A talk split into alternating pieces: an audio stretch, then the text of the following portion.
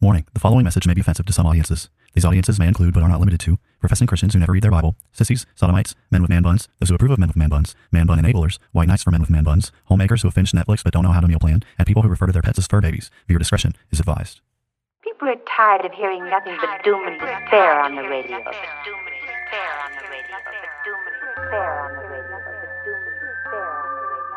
The message of Christianity is that salvation is found in Christ alone. And any who reject Christ, therefore, forfeit any hope of salvation, any hope of heaven. The issue is that humanity is in sin, and the wrath of Almighty God is hanging over our heads. They will hear His words, they will not act upon them, and when the floods of divine judgment, when the fires of wrath come, they will be consumed and they will perish. God wrapped himself in flesh, condescended, and became a man, died on the cross for sin, was resurrected on the third day, has ascended to the right hand of the Father, where he sits now to make intercession for us. Jesus is saying there is a group of people who will hear his words, they will act upon them, and when the floods of divine judgment come in that final day, their house will stand. Welcome to Bible Bashed, where we aim to equip the saints for the works of ministry. We're your hosts, Harrison Carrig and Pastor Tim Mullett, and today we seek to answer the age-old question, should women who murder their unborn children be drawn and quartered, part 2. Now, obviously, this is the second episode that we're doing on abortion, and like I said last week, I just had a lot more questions that I really wanted to get to and give them justice, give us time to talk through them, and Tim, for you to answer a lot of them and not feel rushed, or this episode be, a 4-hour long episode. So we're going to continue our discussion on abortion and just talk through some more areas of discussion about this that we didn't really get to cover. And really, I just wanted to start, Tim, by clarifying something that we didn't really clarify in the first episode. We kind of alluded to this a few different ways, but never really addressed it head on. One of the stories that you told as a part of a response to a question I'd asked you was you'd brought up a story about a young girl who I think was maybe 13, maybe 14, who was going with her mom to go get an abortion at an abortion clinic. And you told a story about how, you told her mom that she didn't love her, and they went away and they didn't go in that day. And one of the conclusions we came to in that first episode was that while no, women don't need to be drawn and quartered for getting an abortion, they do need to face capital punishment, meaning, a death sentence from the government. Now, in light of that idea, knowing that there are people out there who are as young as 13, probably 12, maybe even 11, who are either thinking about, they get into a situation where they're pregnant and they're either thinking about getting abortion or they're being pressured to get an abortion. Does that mean that these young girls who are doing the same exact act that the adults are doing, who we are saying do deserve the death penalty, are we saying that girls that are that young also are equally deserving of the same penalty? I think the answer to that question is a little bit complicated by the fact that it seems like the vast majority of states are going to require some sort of parental involvement as it relates to minors in general. So when we talk about, a woman getting an abortion, one of the things to be clear about when we're talking about a woman getting an abortion, should she be drawn and quartered, the topic of that is, the answers that are given are related to essentially an adult woman. That's the person that has in mind. Now, in general, the vast majority of women getting abortions anyways are going to be adult women. That scenario of the 13-year-old girl is a scenario that happens, but it's not necessarily a very likely, or it's not a very frequent situation, but it, that kind of thing can happen. But often in these kind of discussions, it's, you know, that kind of girl who's been, you know, raped by a family member or something like that, that's brought forward as the ultimate you can't punish woman kind of card as far as that goes. But then we think about the statistics in general. In the U.S., about 50% of U.S. women obtaining abortion are younger than 25%. And then about 33% of all abortions are made up of women from 20 to 24 years old, and then teenagers are about 17%. So there's a pretty wide range on the teenager one, but that scenario can happen. But then when we're talking about capital punishment, we are talking about for adults. Now, I think the situation of a teenager is a bit complicated because we do happen to live in the kind of society that is advancing the age of adulthood in somewhat of an arbitrary way to be higher and higher and higher. And so we don't really consider people to be adults until the age of 18. But then, you know, you have to be 21 years old to drink. And I can't. What is the laws related to tobacco? Is it the same 21 or is it 18? I'm pretty sure tobacco is 18, but it might not be. I might be wrong on that. Well, many a person has pointed out the absurdity of an 18-year-old being able to go fight for his country but not be able to purchase alcohol as far as that goes. Mm-hmm. And so we have some strange, you know, laws related to the age of an adult. Now, I mean, for the Jews thought that. And there's no, you know, age of adulthood in the Bible per se, but there are some passages that are related to this. But the Jews thought that essentially, you know, a son or a daughter who reached the age of 13, they have their bar mitzvah or their bat mitzvah, and they are legally at that point considered a son or daughter of the Torah. So their age of adulthood was much younger than we have today. And I think one of the things that's happened is, you know, adulthood is being delayed in terms of just practice and in terms of just our own perspective of things, that we infantilize people for a great number of years. But then it's one of those things that when you have like someone like Kyle Rittenhouse going and situation that happened with that, he's being tried as an adult because I think he was 17 years old at the time. And so we, you know, there are certain situations that can happen where we think that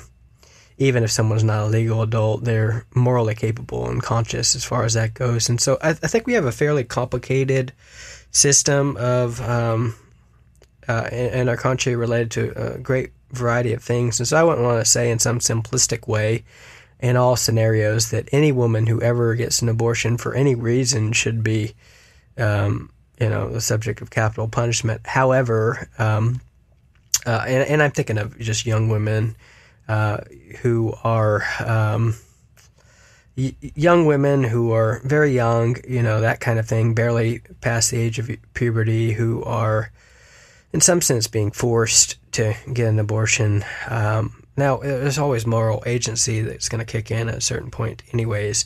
And I'm not trying to say that a woman who's 13 years old, whose parents tell her that if she doesn't get the abortion, then she's going to be kicked out of her house without any recourse or anything else, and they're taking her to go get it, and threatened with all sorts of threats.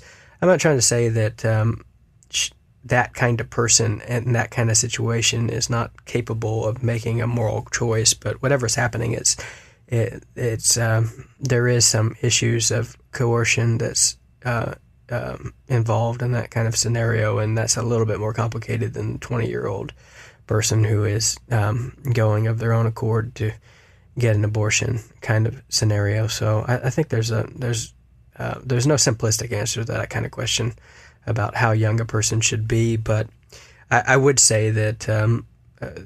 Biblically speaking, if you're going to say, hey, when does a person become a murderer? Well, a person becomes a murderer when they have some intention to kill the baby inside of them, and mm-hmm. and you know that doesn't even require that they understand the baby to be a human, if that makes sense. What do you mean? Well, Well, I mean, you know, just to give some sort of scenario that might be helpful, I mean, the Jews didn't consider, or the Germans didn't consider the Jews to be people. Mm-hmm, right. And they exterminated them, or, you know, there's, you know, white people during certain parts of our history didn't consider, based on evolutionary assumptions, black people to be human, or they considered them to be some sort of subhuman race as far as that goes. But just because you might be fully convinced that a particular class of people is subhuman or non-human does not make the act itself not murder, right? So it doesn't totally resolve around your understanding of what's happening in the moment as far as that goes. But it does, you know, a definition of murder does include intentionality there as distinct from, you know, homicide. So I think it's complicated. I think, you know, one of the things that you don't do is you don't ever apply capital punishment retroactively, if that makes sense. Mm-hmm. So the law is meant to be a curb towards immorality, and a good scenario to think through here would be the issue of Cain. So Cain commits the first murder, and he's not put to death, right? Mm-hmm. But he is not put to death because there's no law that formally, that, you know, put a punishment forward as far as that goes. But then shortly, you know, in the narrative, you have a capital punishment kind of thing that is put forward. You know, whoever kills Cain will be, the vengeance will be taken upon him sevenfold, right? So apart from the law there, you don't apply it retroactively. But once the law is set down, then everyone's held accountable to that. And so I would be in favor of, you know, having a law that's put down that, you know, would be younger than 18 for sure. You know, women are more than capable of making that kind of moral decision before the age of 18. Mm-hmm. And if they're not, it's like an absolute, you know, indictment on our society and on us. Now, I mean, I think from a biblical speaking, when a person becomes, you know, when a person should be considered an adult is a lot lower than what we think. Right. So God sees Israel pictured in the Old Covenant as a young woman who's in the desert and basically naked, and God comes and, you know, cleans her up and gives her some clothes and all that. But it says, behold, she was at the time of love, essentially, and it says her breasts were formed. And basically, like that, what that's saying is that, you know, from God's perspective, like women, when they go through puberty, they're at the time of love, meaning they're at the age they're ready to be married. So the Bible's perspective of what an adult is a lot sooner than what we are. And I mean, I can just think back from my own experience and know that I had significantly more moral awareness at, you know, during my teen years and even young teen years than what people think is possible. You know, mm-hmm. a fair bit naive as far as that goes. And so you know, I wouldn't be in favor of, you know, applying some retroactive law that would go backwards and, you know, take care of all the murders that have happened at this point. But I would be in favor of capital punishment going forward that was, you know, going to be enforced in a society that is for people a lot younger than 18, you know, when it comes down to it. But it's not the kind of thing that you can do overnight by any means. You have to there's some time to get there as far as it goes. Yeah, it seems like the question is really complicated overall, especially when you think about kind of on the other end of the spectrum. You know, abortion at this point is such a, I don't want to say popular, that's not necessarily the right word, but such a well-known thing in our society that really I wouldn't even be that surprised if people, especially girls who are much younger, understand what an abortion actually is, or at least, you know, why there's such controversy around abortion than they would have maybe 20 years ago, right? And so it seems hard to, on the other end of the spectrum, maybe say that they would just absolutely have no idea at the age of 13 what an abortion was, just because it's so prevalent in our society, and it's kind of hard to avoid that topic. I think that would be, you know, I think it's like a different, like if you're dealing with some kind of scenario where, you know, the child doesn't even know what you have some really young girl who was raped by their father, and mm-hmm. The parents are hush-hush about it, something like that. And then they're like, they get her to, take a pregnancy test. She doesn't even know what a pregnancy test is at that point in her life or something like that. And the test comes back positive, just like they suspected, because, she started throwing up in the morning shortly after that and that kind of thing. So they got to take the test, and then, they bring her over to the clinic, and it's pretty hush-hush. They have some sort of agreement worked out where she's not going to be told about anything and that kind of thing. And then, they, do some sort of procedure without her really having much knowledge about it. I obviously, in that kind of scenario, she doesn't even know what's happening. Right. Right?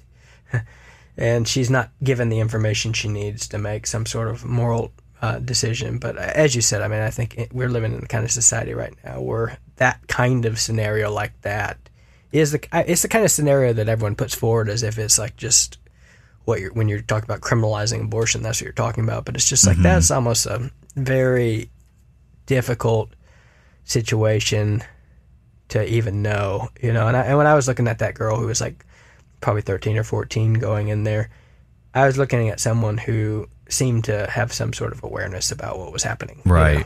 As far as I could, speculate from a distance. I could be wrong on that, but, you do pick up on body language and things like that. But I think, in this kind of time, and particularly where, you have some sort of requirement that an ultrasound happens and that kind of stuff. And I think there's a lot more awareness than that kind of, scenario I'm describing anyways, mm-hmm. in the vast majority of situations, I'm sure. But yeah. Anyways.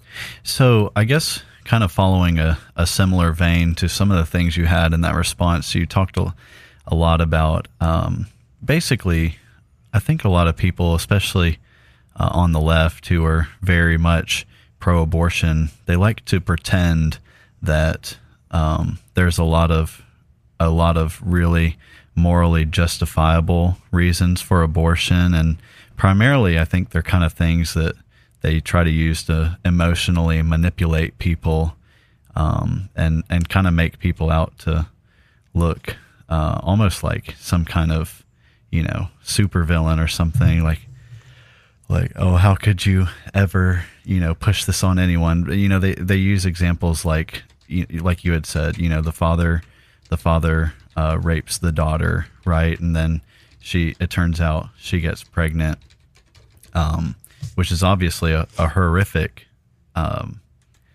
thing to ever have to go, for anyone to ever have to go through. But then oftentimes the tactic is to take instances like that and pretend that that is what happens the majority of the time. And that's why the majority of abortions happen. And I don't have the statistics in front of me right now, but I know that statistically, those types of things are very, very low. Rape and incest are like less than 1% based right. on what's reported. Right. And so they also say things like, Planned Parenthood provides like all sorts of other, family planning services besides abortions, but abortions are 94% of what they do. Right. So yeah, they have to put out. You're against women's health care, It's like, this is 94% abortion. I remember they put out a graphic maybe at the beginning of last year, 2020, and I was just looking at the number of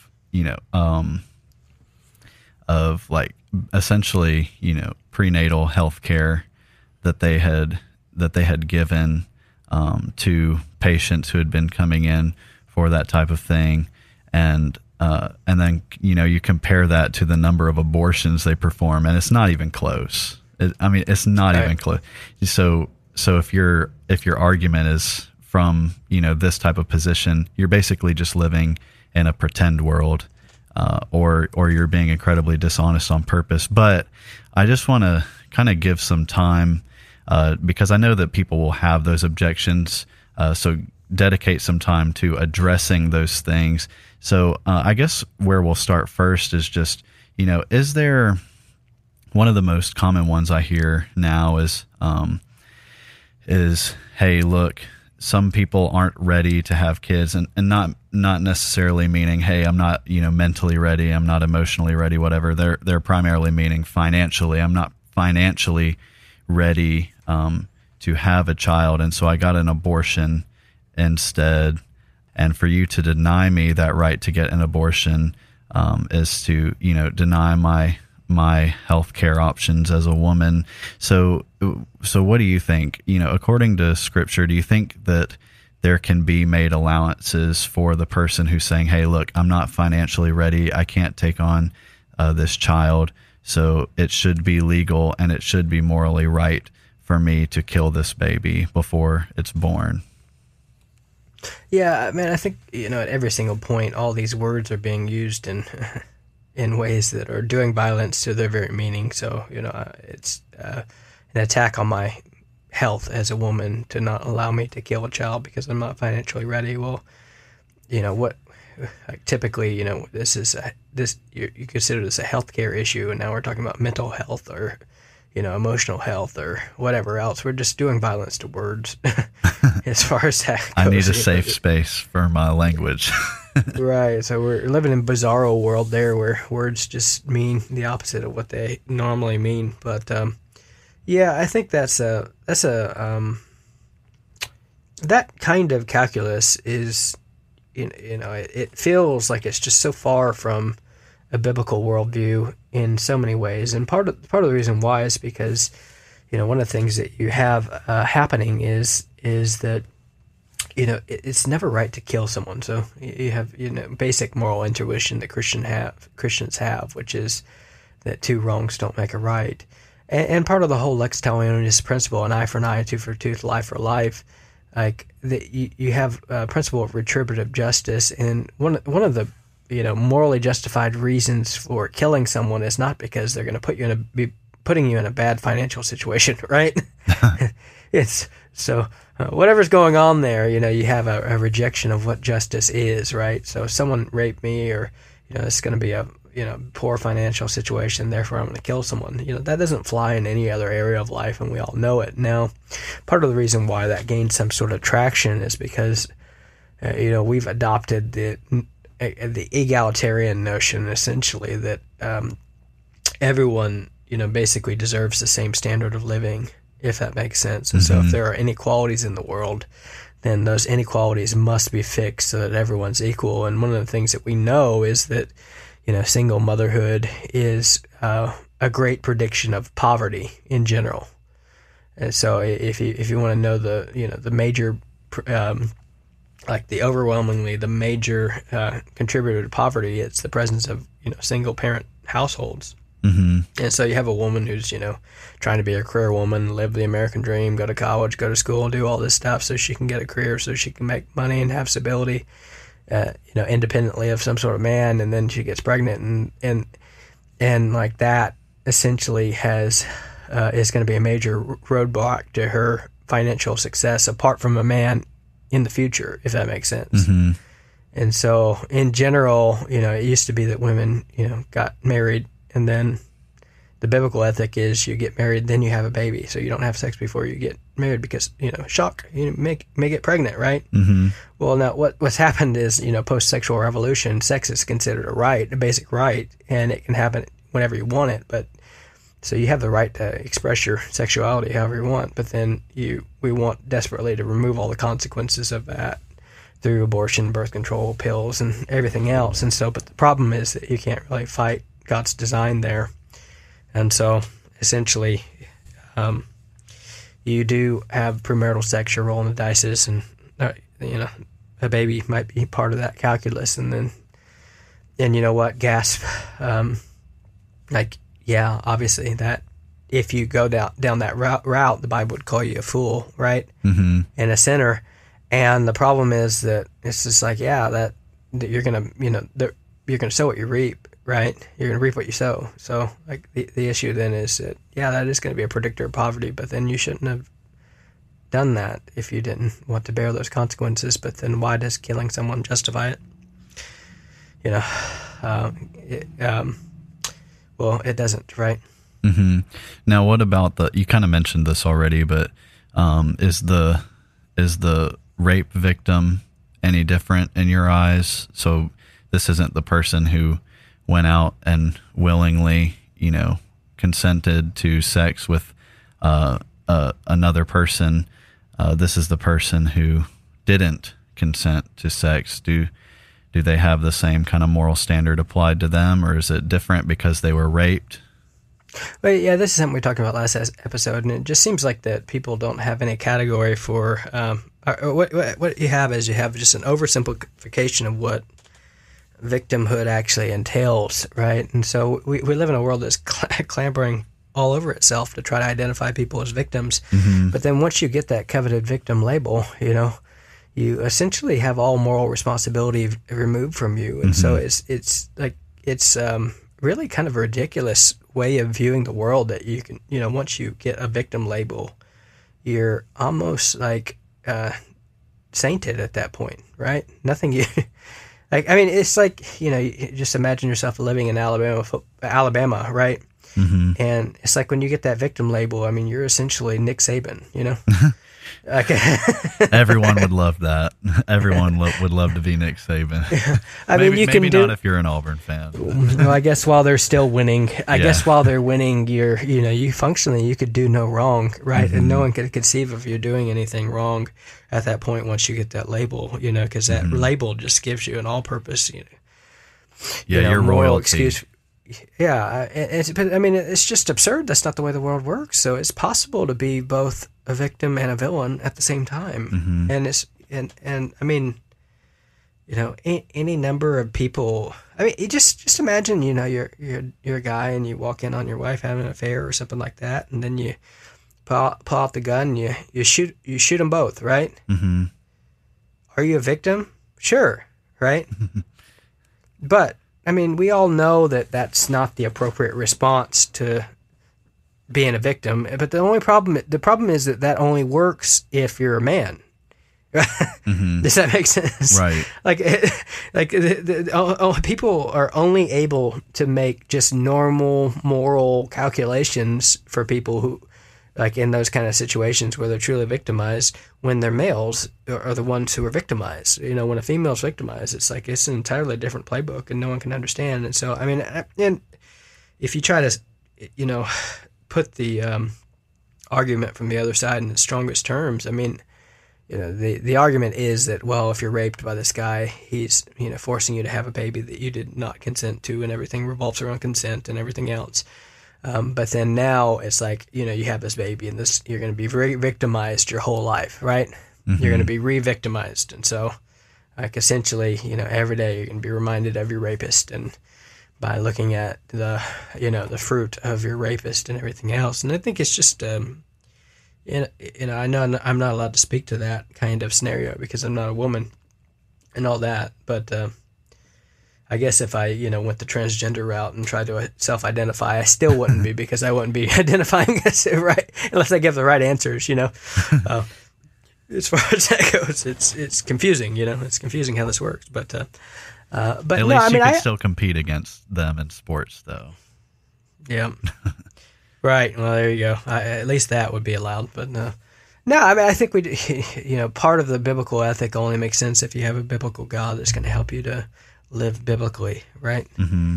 And so you take all that out. It's just like, well, yeah, I can understand how an unbeliever might struggle with that for the rest of their life and being traumatized by that for the rest of their life. And you know, I understand how it could be that way, but then I also understand how God tells, you know, Hosea to go love a prostitute who keeps on cheating on him, and how God can, you know, put people in pretty hard situations and then, you know, not only help them to, you know, deal with it, but help them to excel at it, you know?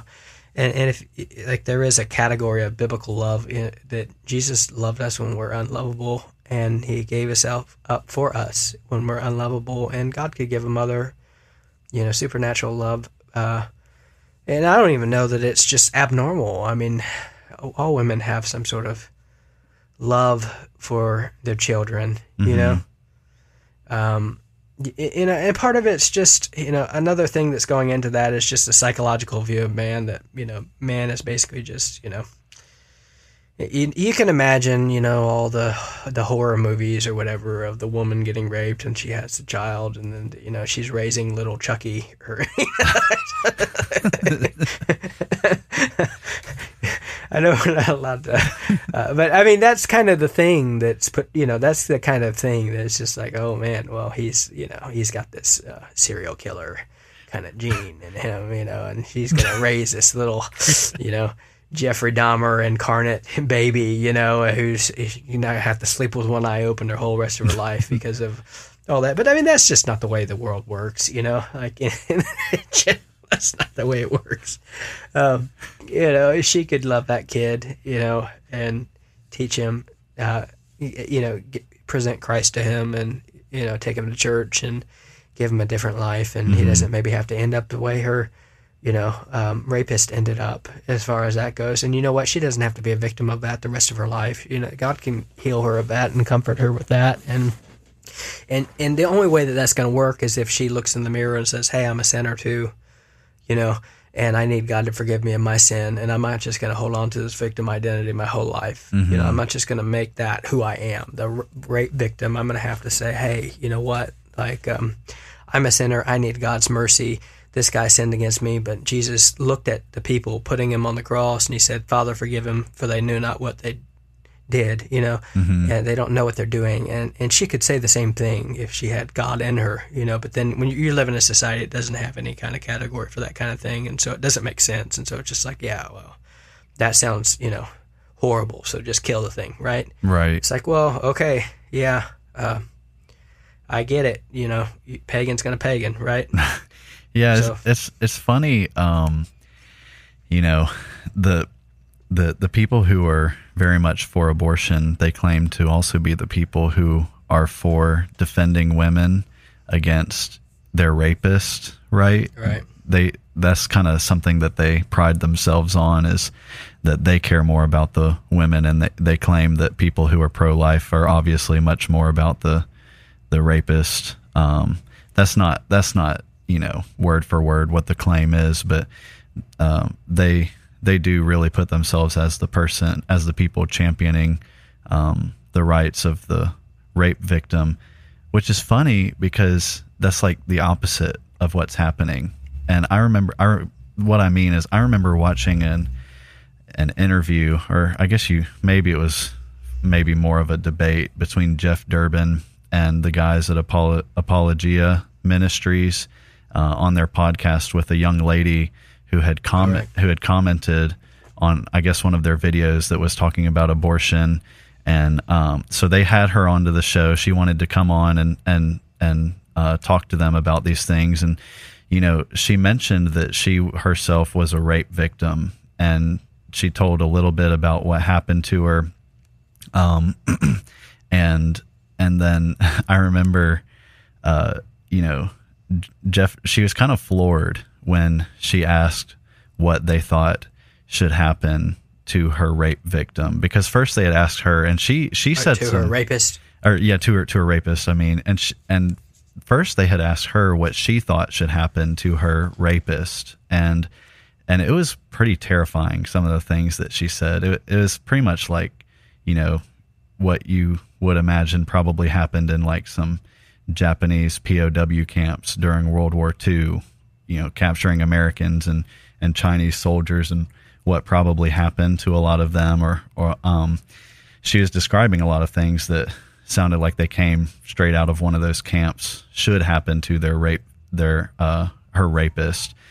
But then she asked Jeff what he thought should have happened to her rapist, and you know, his response was essentially, hey, you know what? If it was proven that he really did rape you, and you reported it to the police, who then took it to the court, and a judge heard it and ruled that he was guilty, he did rape you, then he should be put to death. He should die by the government's hand, and that would be justice for you, you know, And she was kind of surprised that he said that. But then the reality is that is justice for the rape victim. Now, obviously, it doesn't undo what's already happened, right? but then you at least have the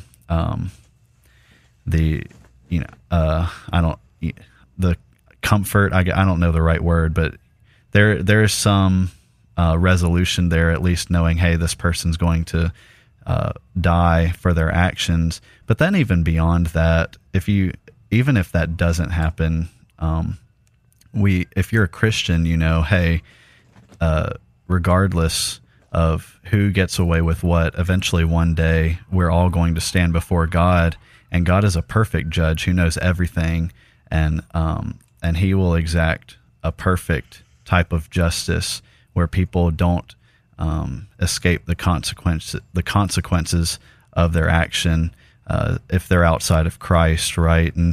And so it's just funny to hear all of these people kind of have that as an argument. Hey, we're the ones defending the rights of the victim. Yeah, I think it's, part of the discussion is what do you do with a victim in general, and that's, it's a very relevant discussion in general. And I don't want to trivialize rape or something like that, but the Bible talks about no temptations overtaking you, but what's common to man. Like, the problem is that, everyone knows what it's like to be abused in some sense. And, I'm not trying to say that there should be no differentiation of punishments or something like that. I agree with Jeff and what the Bible says about, if someone rapes someone, they should be put to death. And just like the other subject, we can't apply that retroactively. We need to, make it a law if we're going to reflect what the Bible says. And then, going forward, everyone will hear and fear and never again do such wickedness now that they've been warned, right? Mm-hmm. But the thing is, everyone's been victimized to some degree, and it's symptomatic. What's happening is it's symptomatic of a society that doesn't really know how to handle that. I was watching a podcast, I think it was Rush Limbaugh went on some podcasts with, some brothers. I can't remember. I can't remember what the podcast was. It was not the kind of podcast I would normally listen to, but he went on there with some black dudes, and they were, basically trying to have a discussion with their political enemy or whatever. But I think it was related to all the riots that were happening and trying to find some kind of common ground. And he had, basically brought up at some point, like, hey, sometimes people, like, just say things, and don't you think that we need to just learn to get over it when people are rude, And one of the guys on there, and I wish I could remember what he said exactly, but, he's like, well, if someone says something, racist, they should be punished for that, And Rush was like, well, what do you mean punished, And essentially, like, the guy was like, well, if they say something mean, they need to be made to stop. It's like, well, what if they don't stop? It's like, well, you need to call the police, right? And throw them in jail. Then I'm telling on you. and I think he even said, like, if they won't stop, you should punch them, and get. It's just like, hey, wait a minute, this is where, like, you're living in the kind of society where, like, once you, like, you attach this victim label on something, and someone, like, if someone says something you don't like, you're morally justified in punching them, really, assaulting them and getting them thrown in jail and shutting them up. And it's like, I think we're, you think about that related to the topic at hand. It's like, we really don't understand forgiveness, and we really don't understand how to deal with, junk in life, and how to handle, trials. Being victimized. Yeah, and trials and difficulties. And part of it's just like the psychological literature at this point. It's just messing everyone up. But it's just like, hey, you don't have to just put this victim label on yourself and, like, be a victim your whole entire life and then just cope, But the abortion people, they think they're helping women, but they're turning them into professional victims who just are shackled to like this offense, and there's no hope for them, like, for the rest of their life. They're just shackled to this thing that they're unable to move on. And it's like, if they try to move on and say, hey, if the woman comes along and says, yeah, hey, you know what, it happened, I forgave him and moved on, it's like, well, you're in denial, it's like, this is just symptoms of how victimized you actually are, because you could just, turn the other cheek and move on and everything else. And, that's not right. And you just, essentially the only hope for them is just to be shackled to their, to the offense for the rest of their life and mm-hmm. permanently victimized. And that's not helping anyone. That's just turning them into, a bitter, angry, unforgiving person, the kind of person who's going to spend eternity in hell, right? Mm-hmm. So. Okay. Well, we've talked a lot about, what about babies who are being born into poverty, babies who are being born out of, instance of rape. What about babies who are facing some form of deformity or severe health issue, when they're in the womb? Obviously, we've advanced pretty significantly, and we can detect a lot of these things before they're actually born. So we kind of know ahead of time what they might be facing and what kind of treatments they might need and everything. But then, for a lot of people, this can be a reason to actually kill the baby before it ever has to deal with any of those things. So what do you think about that? Do you think that is a morally acceptable reason to kill the baby before it's born? Yeah, obviously not. This is just another product of living in an egalitarian society where there's some sort of expectation that everyone has to be the same. And one of the things that we we're constantly, everyone's equally beautiful and everyone's smart, and everyone's, equally special and wonderful and everything else. And everyone has to have the same kind of stuff. And, if you grow up in poverty, then, my goodness, poverty, even for American standards, everyone's money must be taken and then given and balance everything out, And so if you have a kid who's going to be born with a disability, then, well, who wants to do that? So just, kill the thing and get it over with or whatever. But, my goodness, our first child, had a rough exit, a cord wrapped around his neck, and, the numbers that were given were really, really low. And the mm-hmm. doctor came in shortly after that. He was flown by helicopter to a different hospital that was going to be able to put him on a cooling bed to limit the possible brain damage that he could have, and we were told by the doctor that he, there's a significant chance that he either is going to die or have significant brain damage. And you know what? We didn't really think, well, you might as well just kill him, Mm-hmm. I remember looking, saying to God, "Hey, Lord, we wouldn't request this providence from you," something along those lines. And I wasn't. I don't desire that my son, have brain damage. But if that's your will, help us to accept it. Mm-hmm. And that's what we prayed. Hey, nevertheless, not my will, but thine, Mm-hmm. So, that's not what I wanted for him. But if that's what was going to happen, that's what was going to happen. And, we'll take it as it comes, But that's, God spared us from that as far as that goes. And I do consider that he spared us from that kind of outcome. No one wants their child to have brain damage. Right. But at the same time, you don't, if he did, we'd still love him and we'd still take care of him, mm-hmm. and he had a different future looking forward and we would have a different future. But that's God doesn't give everyone the same situation. He wouldn't have been unjust to give us that scenario. And if he did, then he did, And we would accept it from his hand. But that, that's just, that's a pagan view of humanity where, the child's born with the cleft palate and you throw them out to the wild animals, That's just, you've taken vanity and you've elevated it. That's just the vanity of man on display. And so there's no morally justifiable reason to kill a child just because he's going to have a disability. Mm-hmm. Now, let's not pretend like it's not a disability, right? Mm-hmm. Right. It is a let's not pretend like it's like, oh, he's normal and it's just society that's abnormal. It's no, he's abnormal. Okay. Let's not play some stupid game like that, but okay, it is what it is. God's God's made all sorts of people, and part of that's to remind us of the consequences of the fall, mm-hmm. and part of that's to make us more like Him. And so God will use a variety of things to help His people become more like Him, and that's one of those things, and you can't resist it. And just become a murderer just because you don't like the providence that's come your way. Mm-hmm. Okay.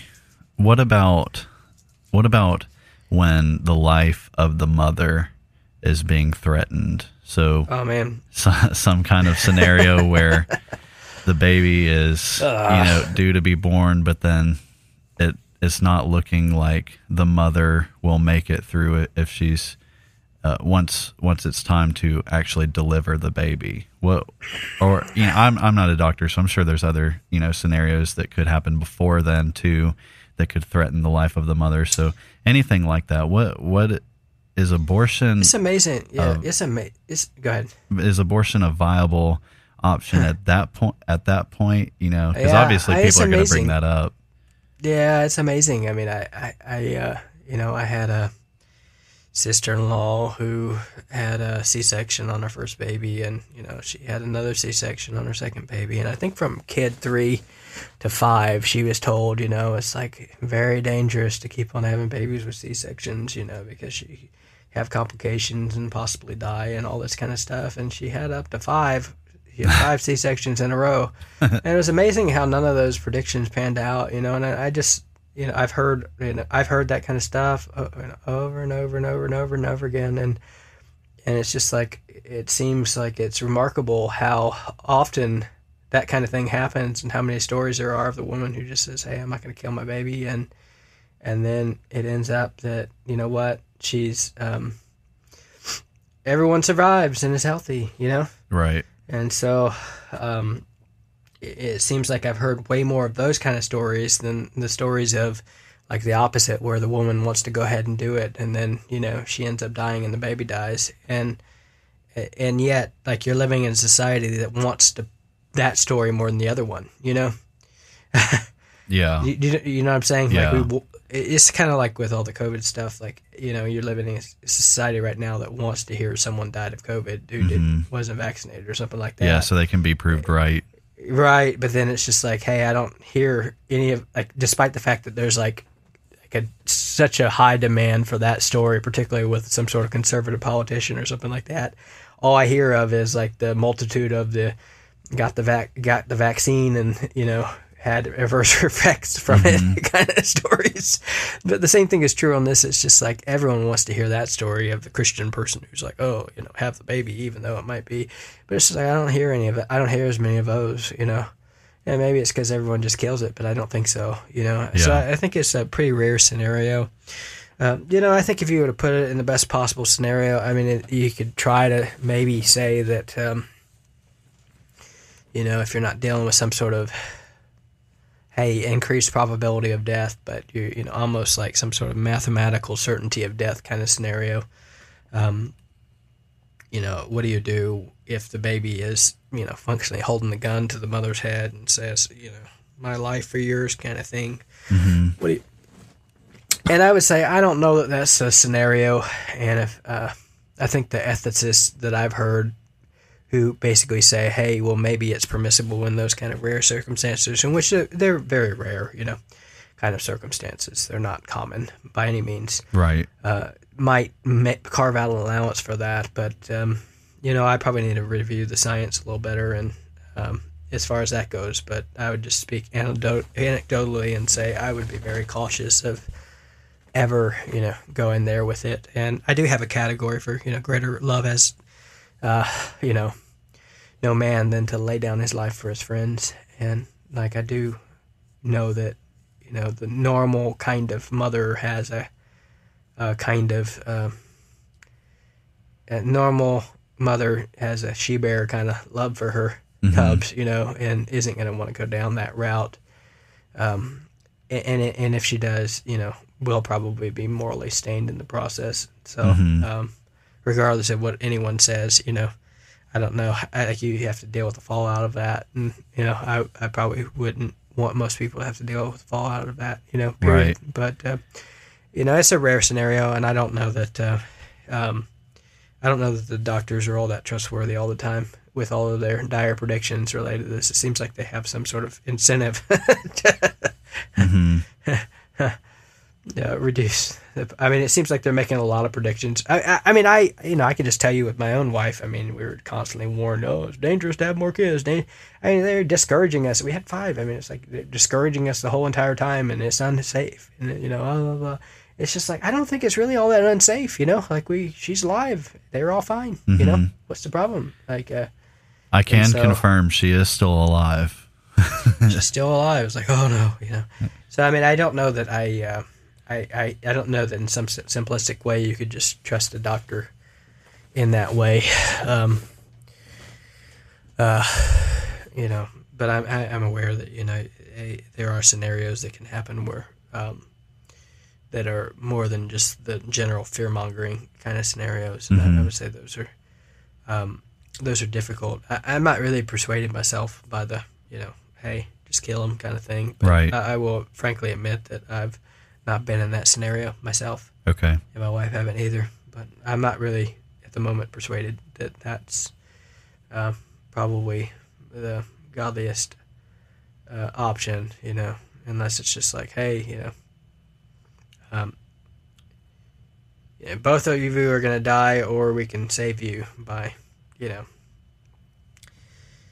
killing a child. What do you want to do? You know, and at that point, you know, there might be some kind of moral calculation to say that this baby has become a literal murderer at that point. If you could nail it down with any kind of medical, like what show me the numbers and statistics, but I don't know. That seems dubious at best. I wouldn't say, I would say that that's, you know, it's in the category of morally dubious at best, probably wrong, you know? So, yeah. So we've talked a lot about abortion. Obviously, it seems like the conclusion we're coming to is it's essentially never okay to murder your baby, right? Even when they're still in the womb, it's not okay to murder your baby, and even with the life of the mother being threatened. Yeah, I mean, yeah, you can, you know, that run that scenario out of, I mean, I've heard the story of, you know, hey, you have the twins, if you kill one of them, like they're in complications, the other one won't survive. And, you know, then I've heard that scenario, and then they kill the wrong twin, you know? But God, miracles can happen. We believe in, you know, there is some sort of trust in the Lord with all your heart, and don't lean on your understanding. Right. And, you know, I think there is a danger of playing God in these scenarios that's very real, you know, and taking prerogative of, you know, life and death is in his power, not in ours. And that should be our basic stance. Mm-hmm. So we've essentially, you know, we've established that this is a wrong thing to do. This is an evil thing to do, to take the life of an unborn child, basically refusing to accept the fact that this child is actually human, just like us, and has the same right to life that each of us has. And abortion's not a new thing either. I mean, you can read, this has been around for really, I mean, I would assume, honestly, just about as long as people have been around. Maybe not quite as long, because we can read, you know, the creation story and know that it didn't necessarily happen in that story. But all throughout the Bible, you see the murdering of children, the sacrificing of children, and it's kind of like something that's paired up a lot with pagan rituals. And I say all that basically to say this is not a new topic. Abortion was not invented, you know, 50 years ago, 60 years ago, right?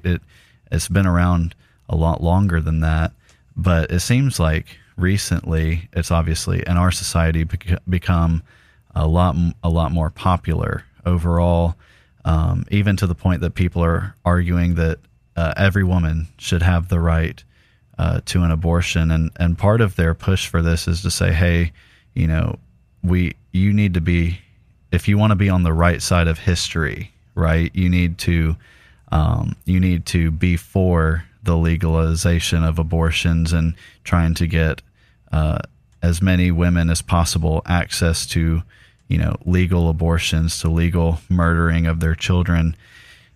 But that's a pretty strange statement to make, really, if you think about it. If you think about the fact that abortion's not a new thing, it wasn't invented 60 years ago. It seems weird to say that, you know, if you want to be on the right side of history, you need to be for abortion. It doesn't really seem like it makes a lot of sense, considering abortion would have been, you know, at best looked down upon, and you would have been shunned if people found out that you aborted your unborn child, you know, centuries ago. So why exactly are people pushing that kind of narrative that you should be on the right, if you want to be on the right side of history, you need to be for the legalization of abortion, if it's been around for so long and for so long been viewed as such a terrible and a shameful thing to do? Yeah, I mean, I think the whole right side of history narrative is just it's kind of based on the idea that secularism, you know, with in combination with scientism and that kind of stuff, that, I mean, essentially we're progressing as a species. And so it's obvious that you can demonstrably, you can look around the world and you can see that, hey, things are getting better, right? Like in terms of technology and science and everything else. And so we know more than what we know in the past. But I mean, you can draw some inappropriate conclusions from that. So we think, hey, things are getting better, therefore we know more now. Well, the problem is that, like, what you see around you is a product of pooled knowledge. So we're standing on the shoulders of giants. But I mean, you can just look at like a test, you know, high school exams from the 1800s or whatever else, and see that like the kids back then knew way more than the kids today, you know, do. I mean, I mean, it used to be that in order to get like a PhD, you had to you know, argue your dissertation in Latin, you know.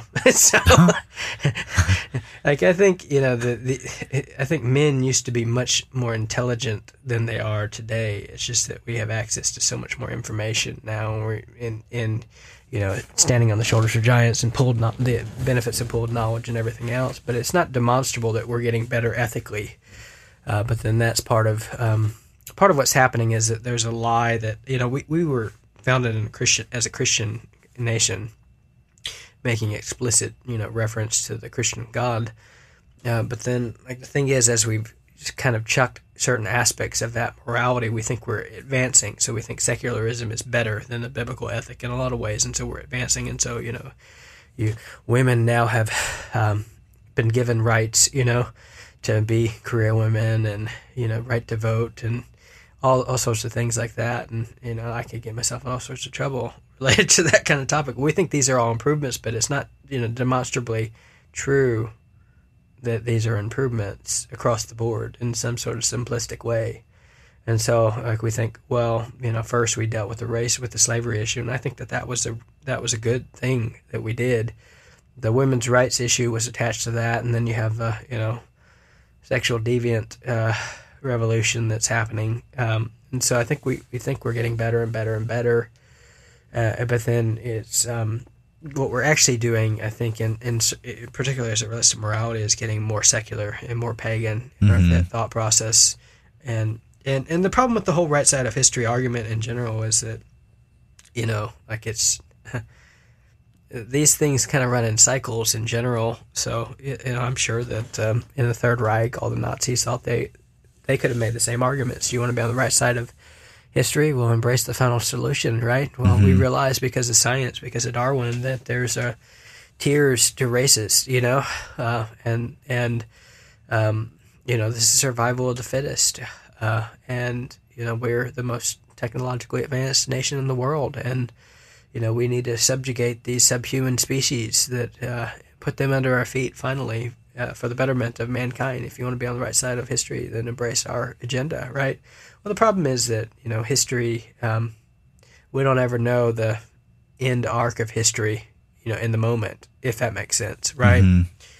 And so if you want to be on the real right side of history, I mean, the point is that the only way to, you know which arc you're actually on. You know, are you regressing as a society or are you improving? It's to understand what biblical morality actually is the point, right? Mm-hmm. Because these things can come and go. Yeah. So, I mean, we look back on the Final Solution and think that was reprehensible. We're going to look back on the abortion stuff and think that's reprehensible too. Hopefully, anyways. Hopefully. Well, we will at some point.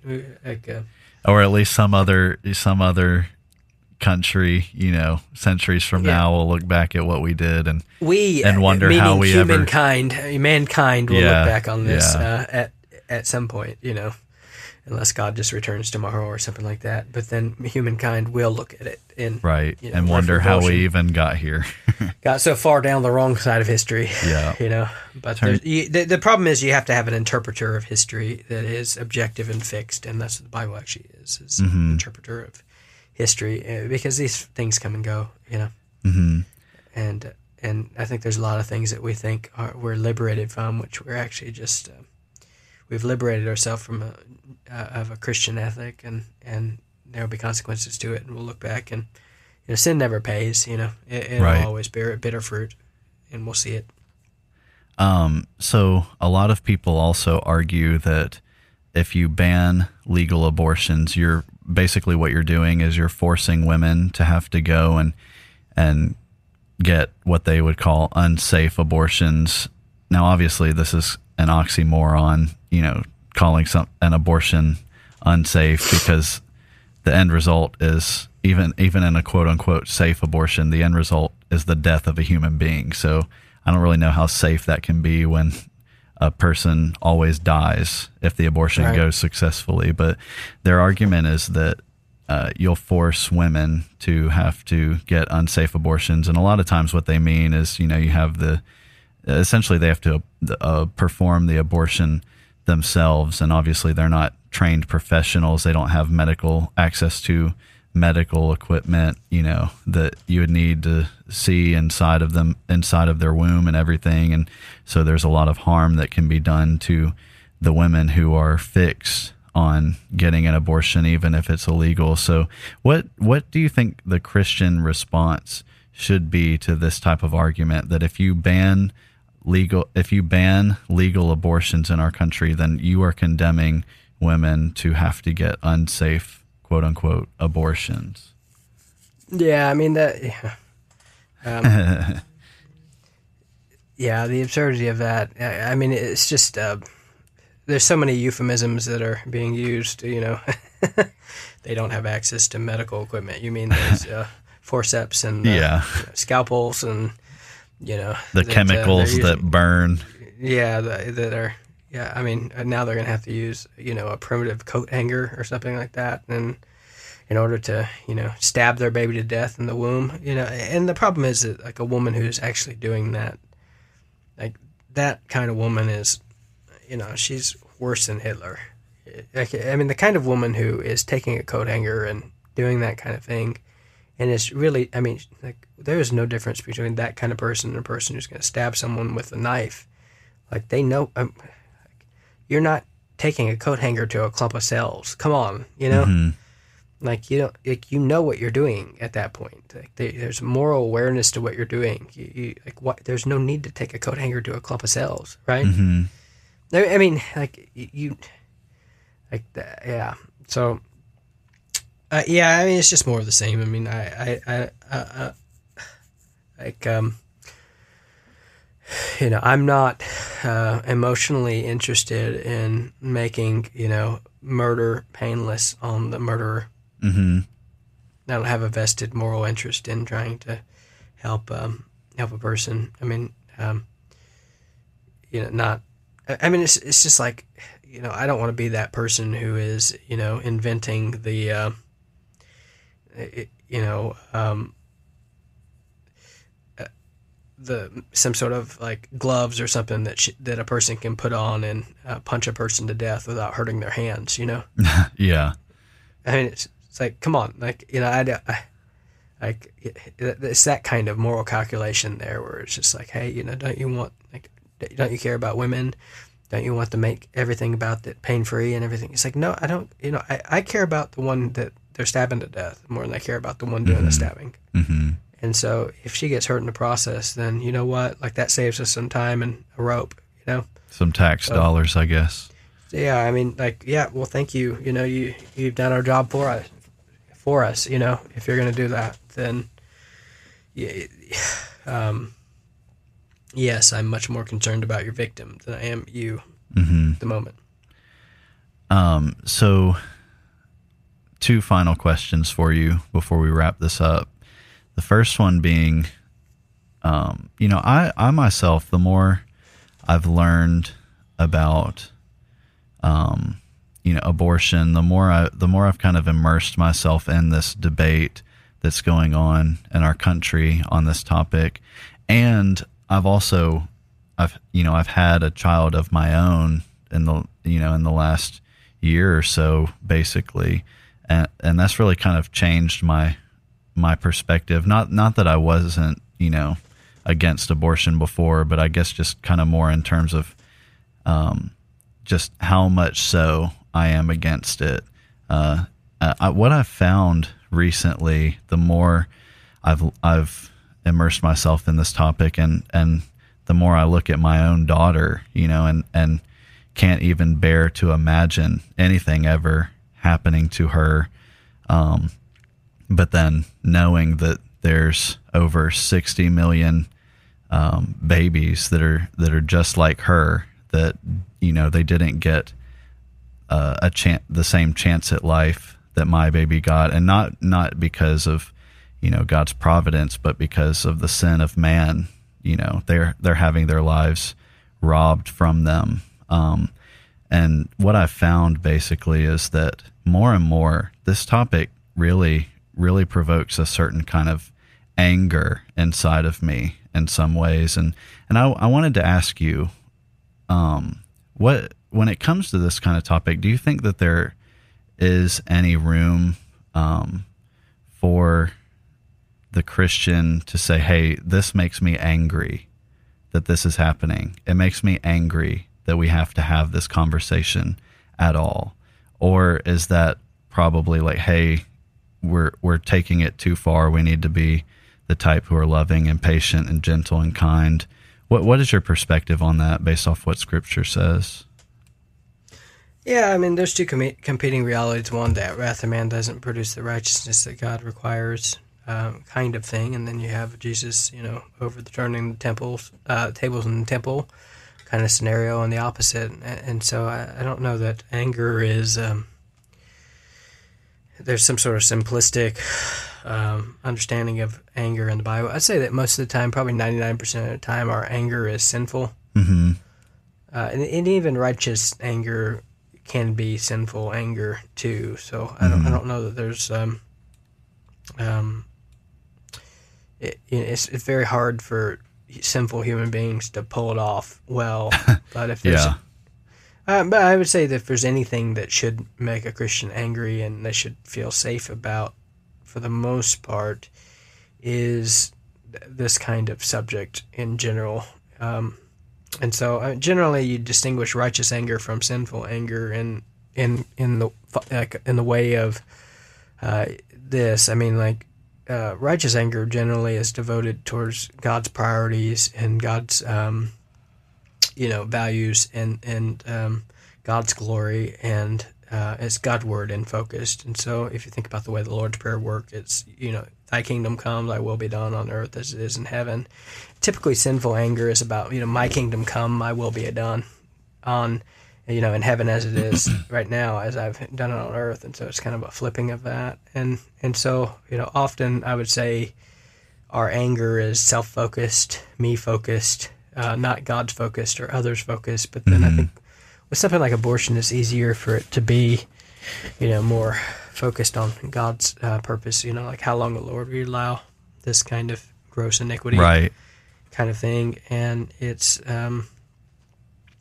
focused on other people, not so much like how it affects you personally. Mm-hmm. And so I feel like it's a little bit safer, but even that can have a self-righteous kind of... thing to it, you know, thank God I'm not like these other, you know, pagans over here who, you know, rip their children open in their mother's womb. You have to kind of check that too, to where is it we live in a society right now that it has like a fine moral, scrupulous moral calculus as it relates to, the sins of all these people we're canceling who have been dead for over 100 years, Mm-hmm. And so we're the kind of people who can look back at the sins of people 150, 200 years ago and get ourselves all worked up in the self-righteous moral condemnation. And we're the kind of people who can do that and yet at the same time be totally blind to the kind of sins that we're committed right now. Right. That are just obvious and right there in our face. We all like to think that we'd kind of be, the German in the Third Reich who is pushing against the system and everything else, but most of us wouldn't because we're going along with it just right, just like it is right now, and unwilling to risk anything in order to, keep our heads down and everything else. And so I would say that there's that danger of it just being like, you don't want to be the kind of person who's just obsessed with the sins that you never commit, Mm-hmm. Yeah, yeah. But at the same time, there's a wrong response to that kind of thing that's basically like, well, you know what, I'm a sinner, so therefore just who am I to judge if they want to rip up babies in the mother's womb, and that kind of thing isn't right either. So right. I do think, the fact that we don't feel angry about it is probably an indictment on us because mm-hmm. we just don't care, pretty mm-hmm. callous about it. Yeah. We prefer to not think about it. So the final question for you before we wrap this up,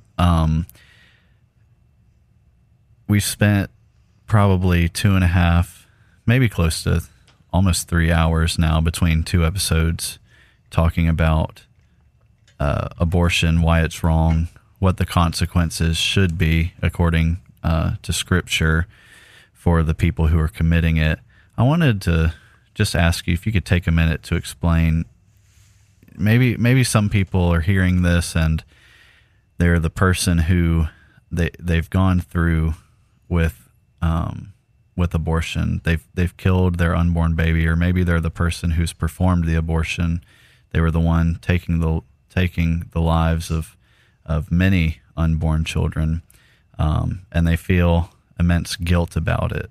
Right? Maybe their conscience isn't so seared that it doesn't sit right with them, what they've done is, and they're hearing us and they're saying, hey, these types of people need to be put to death for what they've done. According to what God said, they deserve death.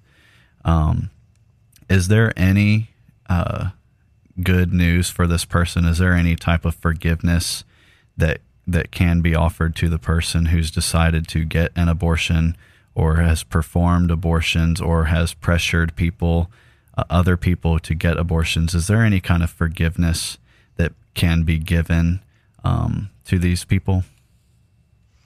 Sure. I mean, I think there's a offer of the gospel is available to all people, and it's available to murderers too. So David killed Uriah and committed adultery and murder, all in course of a very short period of time, and mm-hmm. God forgave him of that, and there's obviously consequences that happened, that his kingdom was torn from him, and those consequences were very severe, but God forgave him, and God can forgive a person who commits murder, and God can forgive the abortionist or the murder doctor or the the woman or the man who's pressuring the woman or demanding that it happens, or whatever else. I mean, God can forgive everyone if they ask, but then the problem is that, God won't forgive anyone unless they ask. And the Bible says if we confess our sins, he's faithful and just to forgive us our sins and cleanse us from all unrighteousness. And you're living in a society right now that's basically telling that kind of person,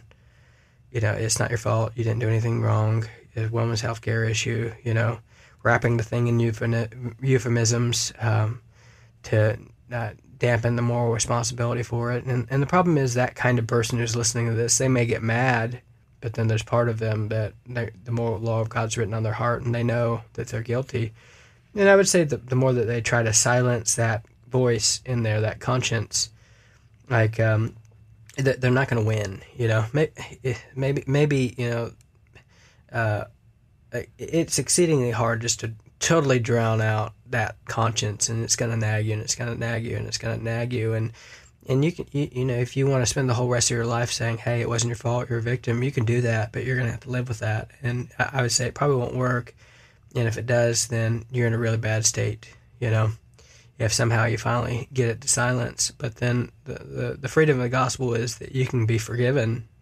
You can be forgiven of that and worse if you humble yourself, take responsibility for your actions, quit blaming everyone else around you, and just own up to what you did. Mm-hmm. God can forgive you. And, you know, that doesn't mean that there won't be any consequences of your actions. And God only knows what those consequences are. But, you know, you could spend your life repenting and see all the good that God could bring out of the evil if you would just turn to Him in faith and repentance, trust in what Jesus did. But yeah, that's not the message the world's trying to do. The world's trying to shackle people as slaves to that choice, and ultimately is gonna leading them to a miserable life and a far more miserable life in the future. Yeah. Well, I think that's a good place for us to end. So this has been another episode of Bible Bash. We hope that you've been encouraged and blessed through our discussion. Now, go boldly and obey the truth in the midst of a biblically illiterate world who will be perpetually offended by your every move.